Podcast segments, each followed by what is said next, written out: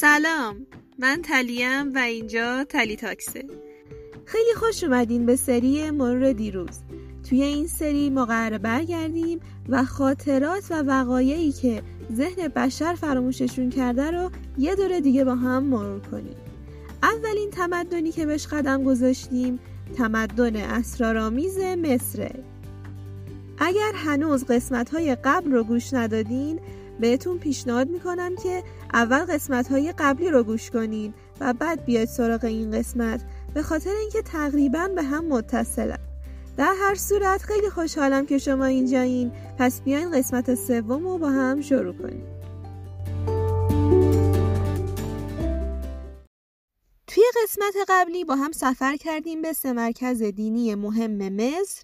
در دوره کهن توی این قسمت به ادامه همین بحث می‌پردازیم و به این سوال جواب میدیم که آیا مصری ها یکتا پرست شدن یا نه؟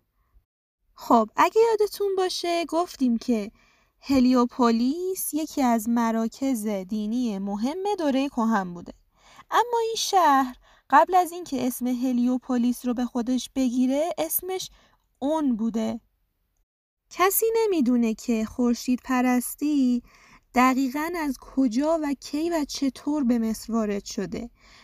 اما توی عصر کهن در شهر اون یا همون هلیوپولیس ما یه دوره رسمی خورشید پرستی رو داریم. اسم این خدای خورشید رع بوده.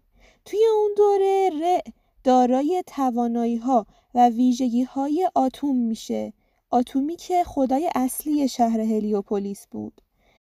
اگه یادتون باشه توی قسمت قبل به این اشاره کردم که تاریخ مصر از سلسله های مختلفی تشکیل میشه. یعنی ما تا دوره متأخر تقریبا سی سلسله داشتیم. وقتی که معبد خورشید به وجود میاد تاثیر ر انقدر زیاد میشه که توی سلسله پنجم توی سیستم فرمان روایی مصر یک مرتبه دولتی و سلطنتی به وجود میاد به نام پسر ر حالا این پسر ر کی بوده؟ همون فرعون بوده یا همون شاه بوده این اتفاقا همراه به وجود اومدن معبدهای بسیار بزرگتر برای رع میشه و به طبعش کاهنا هم قدرت خیلی بیشتری پیدا می‌کردن و کلا خداشناسی خورشیدی شده بوده پرستش رسمی سلطنت. آخرای سلطنت کهن ما با یک ضعف حکومتی روبرو میشیم. یعنی چی؟ یعنی انقدر این حکومت داشته ضعیف می شده که یه نوع تمرکز زودایی به وجود میاد حالا منظورمون از این تمرکز زودایی چیه؟ اینه که شاهزاده هایی که توی شهرهای دیگه بودن انقدر قدرت پیدا کردن که اومدن یه سری حکومت های کوچیک کوچیک برای خودشون تشکیل دادن این ضعف قدرت و به وجود اومدن حکومت های کوچیک کوچیک توسط شاهزاده ها یه روند تدریجی داشته ولی نباید یادمون بره که زیاد طول نکشیده.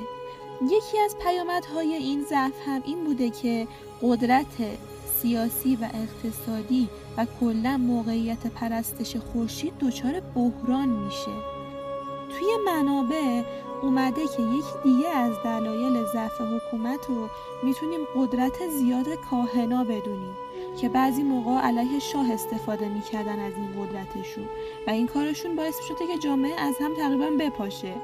اما همونطور که گفتم این وضعیت پایدار نمیمونه و وقتی که مصر وارد دوره سلطنت میانه میشه یه خدای مردمیتری هم وارد قضیه میشه. و باعث میشه که پرستش رع یا همون خدای خورشید روز به روز کمتر بشه. اما این خدا کی بوده؟ اون خدا کسی نبوده جز اوزیریس. بله همون اوزیریسی که داستان خلاصش رو توی قسمت قبل براتون توضیح دادم.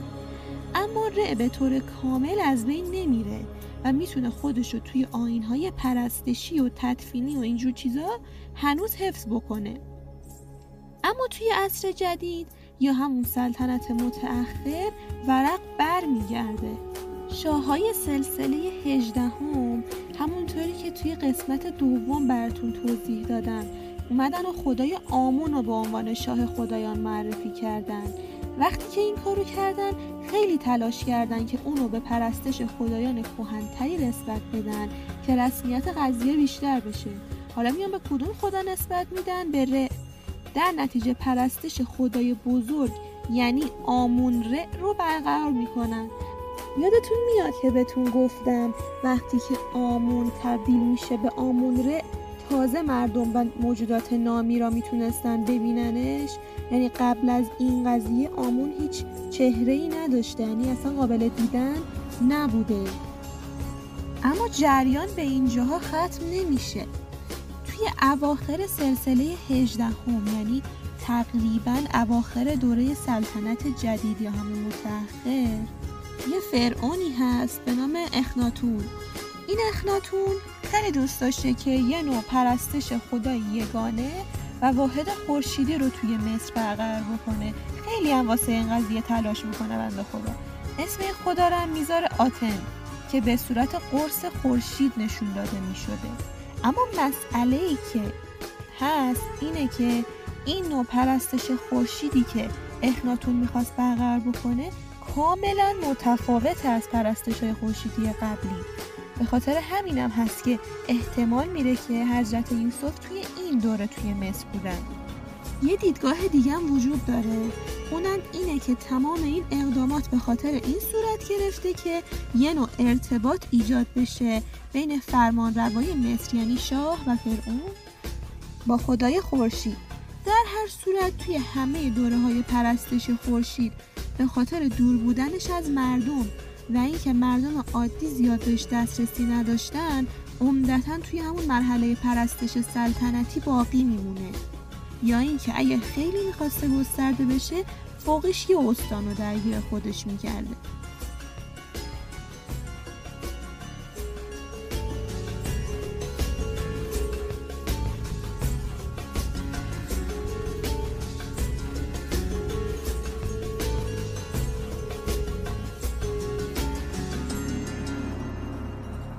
خب برگردیم به مقام پسر ر. از اینجا بود که فرعونها نیمه خدا حساب شدن و در اصل فرزندان خدا خطاب شدن. خب حالا این شاهی که دارای مرتبه پسر خداست چه وظیفه ای داره؟ این که یه سری مراسم رو برای اون خدا اجرا بکنه. مراسمایی مثل تعویز لباس غذا دادن و اینجور چیزا. از اینجا کاملا می‌تونیم متوجه بشیم که خدایان مصری نیازهای انسانی داشتن. مثل تعویز لباس، خوردن، آشامیدن و حتی استراحت. شاه یا همون فرعون هم اعتقاد داشته که با انجام دادن این کارها برای خدا مصر دارای شکوه و جلال بیشتر و باعث پیروزی بر دشمنان و رفاه و اینطور چیزا میشه. این آین هایی که واسه خدا برگزار می‌کردن هر روزه طی مراسم های خاصی اجرا می شده. البته توی شرایط مختلف و به دلایل مختلف مراسم و جشنواره های مختلفی برگزار می شده به غیر از اینکه حالا بخوان به سراوز ظاهر یا استراحت و رفاه خدا برسن. این جشنواره ها تعدادشون خیلی زیاده در حدی که من نمی‌تونم همشون توی پادکست بگم. منتها یکیشون هست که از همه خیلی معروف تره و اونم چیزی نیست جز آین آبیدوس. چرا اسمش آین آبیدوسه؟ به خاطر اینکه توی معبد آبیدوس انجام می شده آبیدوس هم اسم یک خدای مصریه که به خدای مومیایی کردن معروفه. من در مورد خدایانی که توی این قسمت اسمشون رو میارم ولی به خاطر کمبود وقت و یا اینکه شما گیج نشین توضیحشون نمیدم توی پادکست. توی اینستاگرام حتما یه پست معرفی می‌ذارم. حتما اونجا رو چک بکنین. اگه که دوست دارین بدونین خداها کیان. خب ادامه بحث رو دنبال بکنیم. توی این معبد آبیدوس هر ساله تعداد زیادی از مردم جمع می شدن برای پرستش اوزیریس. کاهنا هم برای نشون دادن حوادث زندگی، مرگ و رستاخیز اوزیریس دست به انجام نمایش های اسرارآمیز می زدن. جالبه بدونین که محقق ها اعتقاد دارن که خواستگاه تئاتر آینهایی مثل آین آبیدوس بوده.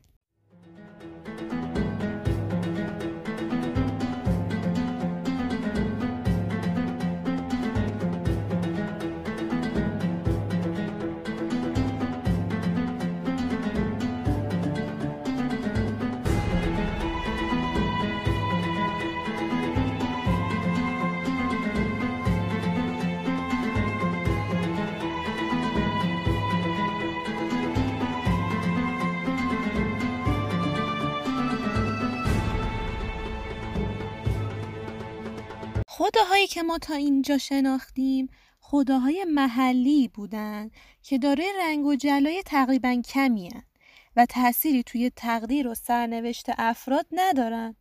خدای خورشید یا همون ره یه دختر داره به نام مات یا ماعت این دوتا اسم براش میگن که ایزد بانوی راستی و عدالت و مسئول برقراری تعادل و نظم توی جهانه ر از مات خواسته بود که نظم و اتحاد توی جهان برقرار بکنه و همه حتی شاه هم ملزم به این بودن که دستورات این ایزد بانو رو اطاعت بکنن.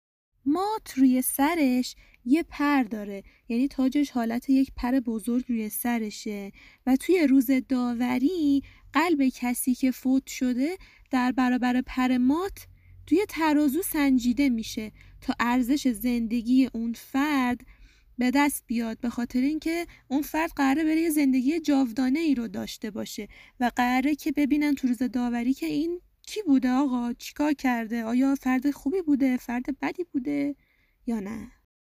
توی مصر مرگ و زندگی بعدش ذهن همه رو حسابی درگیر کرده بوده خصوصا کسایی که آگاهتر از افراد دیگه بودن. منتها تولد و خطرات ناشی از تولد جنبه هایی مثل فعالیت های دینی و جادویی داشته. یه سری خدا هستن مربوط به سرنوشت انسان ها که اسم دوتاشون که زوجن شای و مسخنته. موقع تولد و روز داوری این دوتا خدا حضور داشتن. شای نماد سرنوشته و طول عمر و روز مرگ و وضعیت مرگ افراد رو مشخص می کرده. اما جالب اینجاست که تقدیر افراد ممکن بوده به خاطر یک کار خوب و یا شفاعت خدای دیگه تغییر بکنه. مسخنت نماد خشت زایمانه یعنی مکانی که مادر فرزندش رو به دنیا میاره به خاطر اینکه مسخنت خیلی به فرزند متولد شده نزدیکه می‌تونه آینده اون فرزند رو پیش بینی بکنه و حتی باید تو روز داوری در مقابل اون گروهی از داوران که حالا براتون بعدا توضیح خواهم داد کارهایی که این بچه و فرزند در طول زندگیش انجام داده رو براش شهادت بده. غیر از شای و مسخند خدایان سرنوشت دیگه ای هم هستند که نیازی نیست من اینجا توضیح بدم. اما اگه دوست دارین بشناسینشون من حتما توی اینستاگرام معرفیشون می‌کنم. آدرس اینستاگراممونم underline تلی تاکس underline ه از دید و نگاه مصری ها شخصیت یک فرد اجزای مختلفی داشته که بعضی از این اجزا نامیرا بودن. قسمتی از فرد که باعث حیات می شده تجربه های زندگی رو کسب می کرده و همراه خودش داشته عنصر نامیرا بوده. این عنصر نامیرا زمان تولد اون فرد همراه اون به وجود می اومده که اسمش کاه. حتی بعد از مرگ هم این کا به زندگی خودش ادامه خواهد داد و دوباره اینجاست که ما برمیگردیم به اصل مهم زندگی پس از مرگ در مصر باستان. به خاطر این اصل مهم توی مصر باستان مردم می اومدن ظروف سفالین و سایر لوازم مورد نیاز روزانه متوفا رو همراه اونها توی گور قرار می‌دادن. چون فکر می‌کردن که این کا بعد از مرگ شخص توی کالبد جسم یا همون جسدش زندگی می‌کنه و از این لوازم زندگی هم استفاده می‌کنه. در ابتدا جسم رو داخل خاک خوش قرار می‌دادن به خاطر همینم بوده که لایه های بدن دچار خشکی می شده و شکلش مشابه با جسم زنده می مونده. بعد از سری تغییرات توی جامعه فرمان روایان کهن رو می اومدن توی گورهای آجوری که بسیار استادانه ساخته می شدن قرار می دادن. به خاطر همین جسم درن گور از تماس مستقیم با گرما و خشکی دور بوده این باعث میشه که کم کم بافت های بدن دچار پوسیدگی بشن. بعدها این باور توی مصر شایع میشه که نه آقا اصلا این جسم باید سالم بمونه بعد از مرگ و همون شکل اولیش رو حفظ بکنه که فرد در هر زمان و هر جایی که بخواد و تواناییش رو داشته باشه که برگرده این امر براش میسر باشه. به خاطر همین مصری ها میان با کلی آزمایش و خطا و این در اون در زدن و کلی مصیبت یه روشی رو پیدا می‌کنن که میان توش به وسیله ناترون که نوعی نمک خشکه بدن رو خشک می‌کنن و اما و احشاب و تمام اعضا جوارح بدن رو از توش در میارن از توی بدن به از قلب و ریه. چرا؟ چون فکر می‌کردن که قلب جایگاه روحه. بخاطر همین درش نمی آوردن خیلی شاعران است. ولی حتی اون اعضا جوارحی هم که در می آوردن و نگه می داشتن یعنی دور نمی ریختن در می آوردن تا جای دیگه ای نگه می داشتن امروزه به این کار مومیایی کردن میگن. البته من یه توضیح خیلی خلاصه دادم از روش مومیایی کردن. در صورتی که روش مومیایی کردن مراحل مختلفی داشته. که توی هر مرحله از این مراحل اقدامات مختلفی صورت می گرفته و به خاطر همینم هست که حتی مومیایی هایی که امروز پیدا کردن تقریبا سالم هستن. منتهای اتفاقی که برای اجساد مومیایی شده میفته اینه که بعد از یه مدتی رنگشون به رنگ سیاه تغییر پیدا می‌کنه حالا اینجا ما دوباره برمیگردیم سراغ خدای مومیایی کردن یعنی آبیدوس آبیدوس توی شمایلی شبیه به انسان و با سر شغال نشون داده می شده. در واقعیت سر شغال رنگ مشکی نداره اما سر آبیدوس به دلیل اینکه مومیایی ها بعد از مومیایی شدن مشکی میشن سر آبیدوس هم مثل سر مشکی شغال نشون داده میشه. و شما توی تصاویر هر جا شخصی رو دیدین که سر شغال داره و مشکیه بدونین که اون شخص کسی نیست جز آبیدوس یادتون هست که گفتم وقتی شخص فوت می‌کنه یه سری لوازم زندگی و خوراکی و اینطور چیزا همراه باش می‌ذارن توی گور تا کا از اونو استفاده بکنه و زندگیشو بکنه. اوایل یه سری اشخاص بودن که هر روز می‌رفتن و این خوراکیا و سفالا و چیزایی که ممکن بوده مصرف بشه رو هر روز اونجا قرار می‌دادن. یعنی مخصوصا برای شاهها وظیفه یه سری کاهنا این بوده که هر روز اینا رو شارژ بکنن پشت سر هم. مصرف نمی شدن اینا. و چرا واقعا هر روز عوضشون می‌کردن؟ اما یه روزی می‌رسه که به این نتیجه می‌رسن که آقا نمیشه که ما حالا هر روز بریم اینجا این وسیله ها رو بذاریم. چیکار بکنیم از این به بعد؟ اومدن و توی دیواره های گور و یا اون تابوت یا هر جایی که مربوط به اون متوفا بود مخصوصا شاهها تاکید می‌کنم مخصوصا شاهها تمام این ابزارها و لوازم و خوراکی هایی که ممکن بوده اون فرد متوفا بهشون نیاز پیدا بکنه رو نقاشی می‌کردن. به این امید که وقتی که کاهنایی که مسئول انجام مراسم تدفین بودن گور رو ترک می‌کردن و شاید هیچ وقت دیگه هم باز نمیگشتن کا بتونه از اونها استفاده بکنه. یعنی اوایل شک داشتن که آیا اینها قابل استفاده هست برای کا یا نه. اما به یه اعتقادی می‌رسن که این کار کافی بوده و از این به بعد همون نقاشی کشیدن رو ادامه میدن. شاید براتون سوال پیش اومده باشه که چرا من انقدر تاکید می‌کردم مخصوصا شاه. خب من اینجا باید براتون یه چیزی رو شفاف سازی بکنم. اونم اینه که تا یه دوره ای مخصوصا تو اون دوره که خداوندی بوده که پرستیده می شده یعنی تو همون دوره کهن قبل از اینکه ضعیف بشه قدرت حکومت و قدرت ر و اینا. تو اون دوره فقط شاه بوده که به طور قطع زندگی جاودانه پس از مرگ داشته و به نزد پدرش برمیگشته. یعنی خدا و عروج می‌کرده بهشت و کنار اون زندگی جاودانه داشته. یعنی حتی خانواده سلطنتی هم به نیابت اینکه فرزند فرعون بودن یا خواهر برادر فرعون بودن یا همسر و فرزندان فرعون بودن یا چه می‌دونم خدمه و حشمه فرعون بودن به این نیابت شاید وارد زندگی جاودانه پس از مرگ می شدن هر چقدر که نزدیکتر بود مقامشون به فرعون و یا خدمتی که به فرعون می‌کردن این جاودانه بودنشون قطعی تر می شده و شاید الان متوجه شده باشین که منظورم اینه که امکانش بوده که حتی مردم عادی زندگی پس از مرگ نداشته باشن. اما از کی این اعتقاد تو دل مردم عادی هم به وجود میاد؟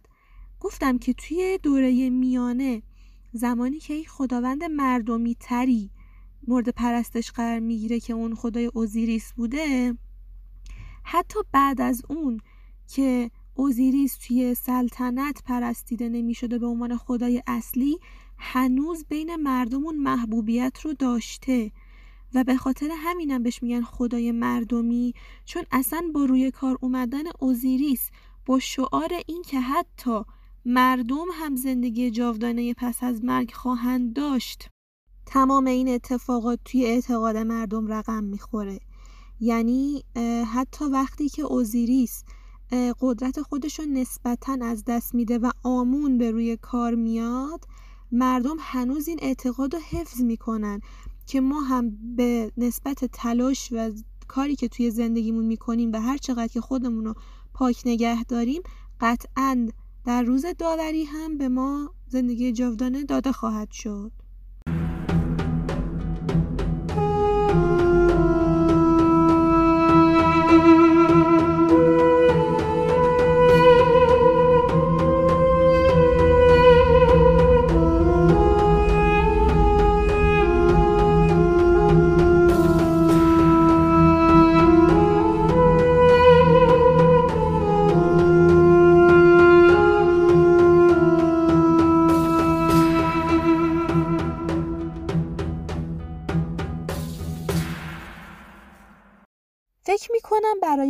قسمت تا اینجا کافی باشه.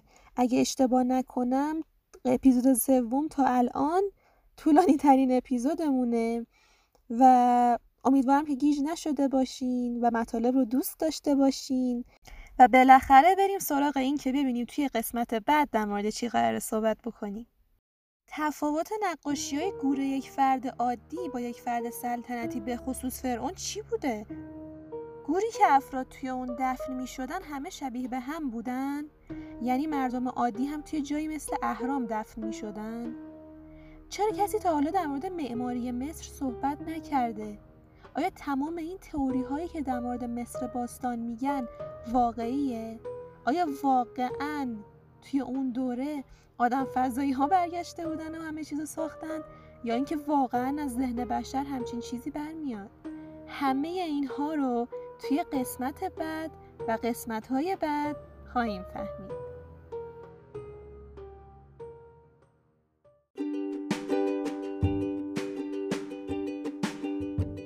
دوستای خوبم خیلی ممنون که تا اینجا منو همراهی کردین.